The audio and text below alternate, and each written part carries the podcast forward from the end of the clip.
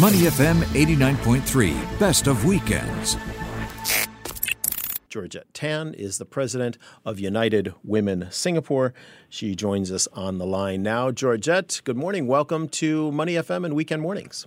Morning, Glenn. How are you? Uh, great. Not as good as you. You've just uh, been awarded this wonderful Sabre Award for Individual Achievement. Uh, congratulations.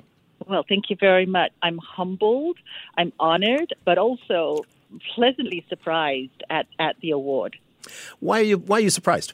One doesn't go into communications or pick up the career with the intention of, you know, I'm going to win an award in X number of years. You do it because you love it, you mm. you you're excited by it, you know, you want to work in a group, you want to make an impact.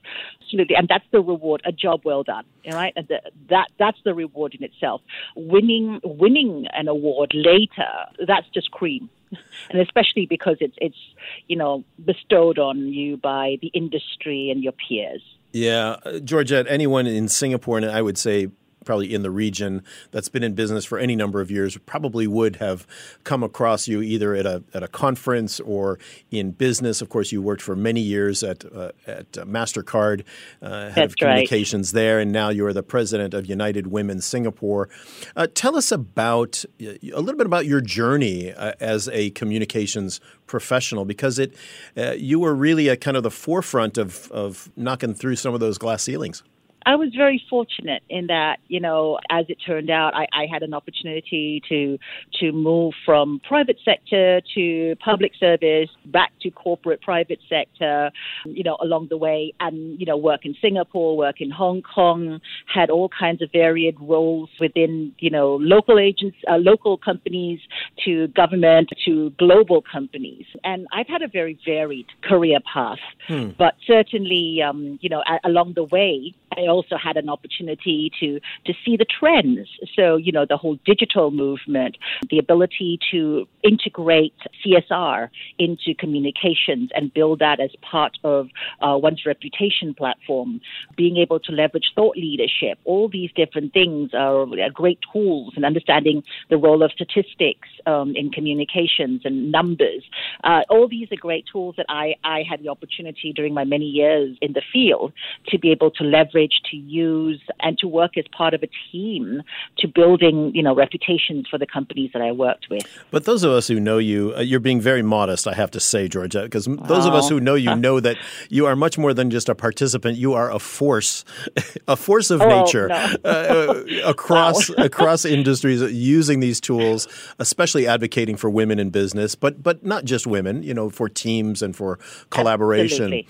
And you would have likely seen a huge metamorphosis in what's happening in business across Asia from your time in Hong Kong and here in Singapore. Mm-hmm. Um, it has not been an easy journey, especially for uh, women, people of color, people of, with disabilities. Uh, you have helped to push that agenda forward. Yes, and while there has been obviously some progress, it has been slow.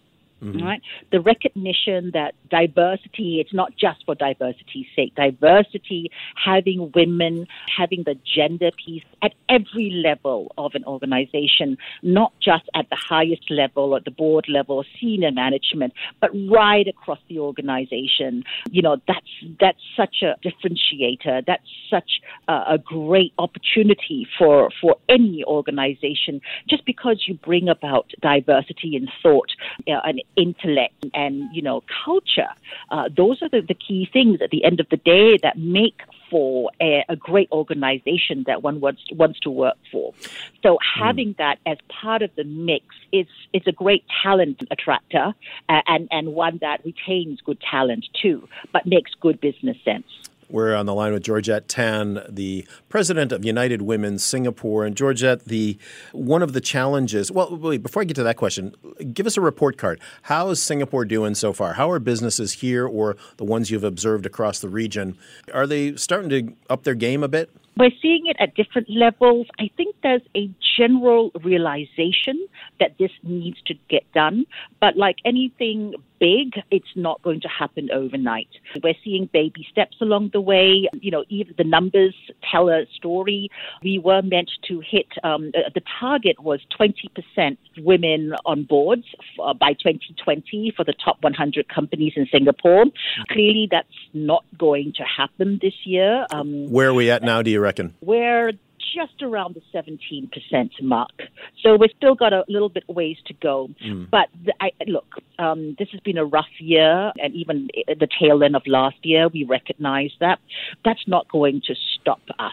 That's not going to stop the movement, the thinking, the realization. I think companies are recognizing that it's good business practice to have a diverse workforce, to have a diverse board and management. Yeah, and to not ignore half of the world's population, right? I mean, well, that, that just kind of makes sense, right?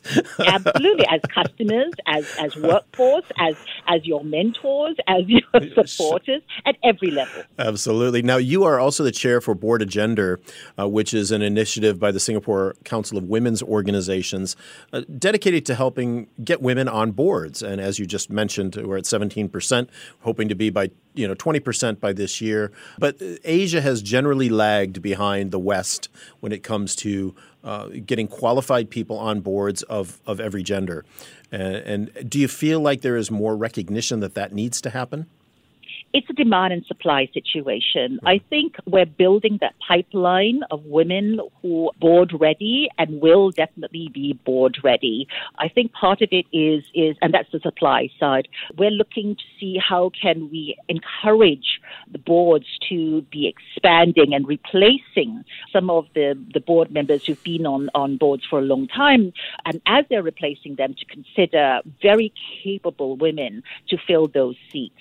So I think that that's part of it but it goes both ways. Women need to step up to the role. They shouldn't be afraid to step up, and they need to build their profile. So part of this whole equation is they need to be seen, you know, at conferences speaking. They need to be writing papers. They need to be, you know, producing op-eds and, and being published. And then they become recognized and they become candidates to, to be invited to sit on boards. Right. In the last, uh, let's say, two years, we have seen an increase in women at conferences, um, and, and, I belong to a professional speaking organization here uh, that has been tracking that. But part of the challenge also has been by conference organizers that, in fact, when they do reach out to many women to ask them to speak at conferences, a fair number of them still turn down the opportunity and still, you know, believe that they're not qualified enough, which, as we know, is completely wrong. There are so many highly qualified women out there, but as as you just mentioned, you know, it is incumbent upon women also to to accept opportunities that might take them out of a traditional comfort zone. Without a doubt, it really cuts both ways, and women uh, have always been perceived uh, perceived themselves as lacking that confidence, as as not being good enough. Mm. Um, whereas we all know that many many of these women are super capable.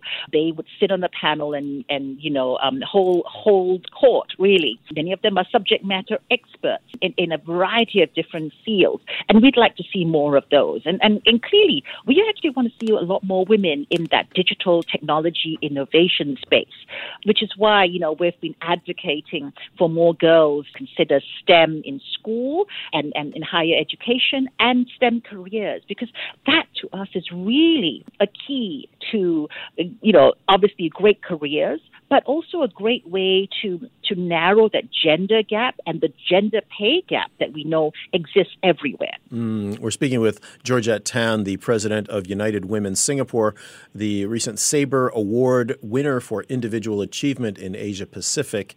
That is a, a great topic to, to spend a couple of minutes on here, Georgette, which is that of working with the next generation and how to get them sure. involved in, mm-hmm. in top top line parts of the uh, economic equation here, like you say, the, the, the various STEM careers that might be mm-hmm. available, which there might be some hesitation in some of the more traditional conservative Asian societies to push their daughters into. You're, you're absolutely right, Glenn. In fact, United Women Singapore did some research um, early this year, pre, pre just, just before, you know, um, uh, all hell broke loose yeah. around the world. And here's the interesting thing. There were three top line findings. The first, um, and this was an age group of about girls aged 10, 11 to 15 girls actually felt more comfortable with the subjects than their male counterparts. Mm. The girls, the, the girls that were, were were polled, they actually found the subjects easy compared to their male counterparts. So it's not capability here. Okay, it's it's it's not a sense of they actually don't know how to do it or they're they're they're you know not as smart as the boys. Quite on the contrary, they found the subjects easy. So the issue here is not capability; it's confidence. Mm. Mm. The second uh, finding that was key was that boys were encouraged by their parents to take STEM subjects compared to girls. Girls were not encouraged or less is, encouraged. Is that right? Huh. Yes. And interestingly. And the third was this that the, for many of these girls, role models, mentors, were very important to them because they needed to aspire to, to be like one of these women. So, role modeling, the role that parents play obviously is critical, but even external role models are just as powerful in aspiring girls to, to, to, to go beyond and be everything and fulfill their, their, their potential. So these were the three findings that it's a confidence issue, not a capability issue. Mm, The family being supportive, because that makes a huge difference. And thirdly, role models.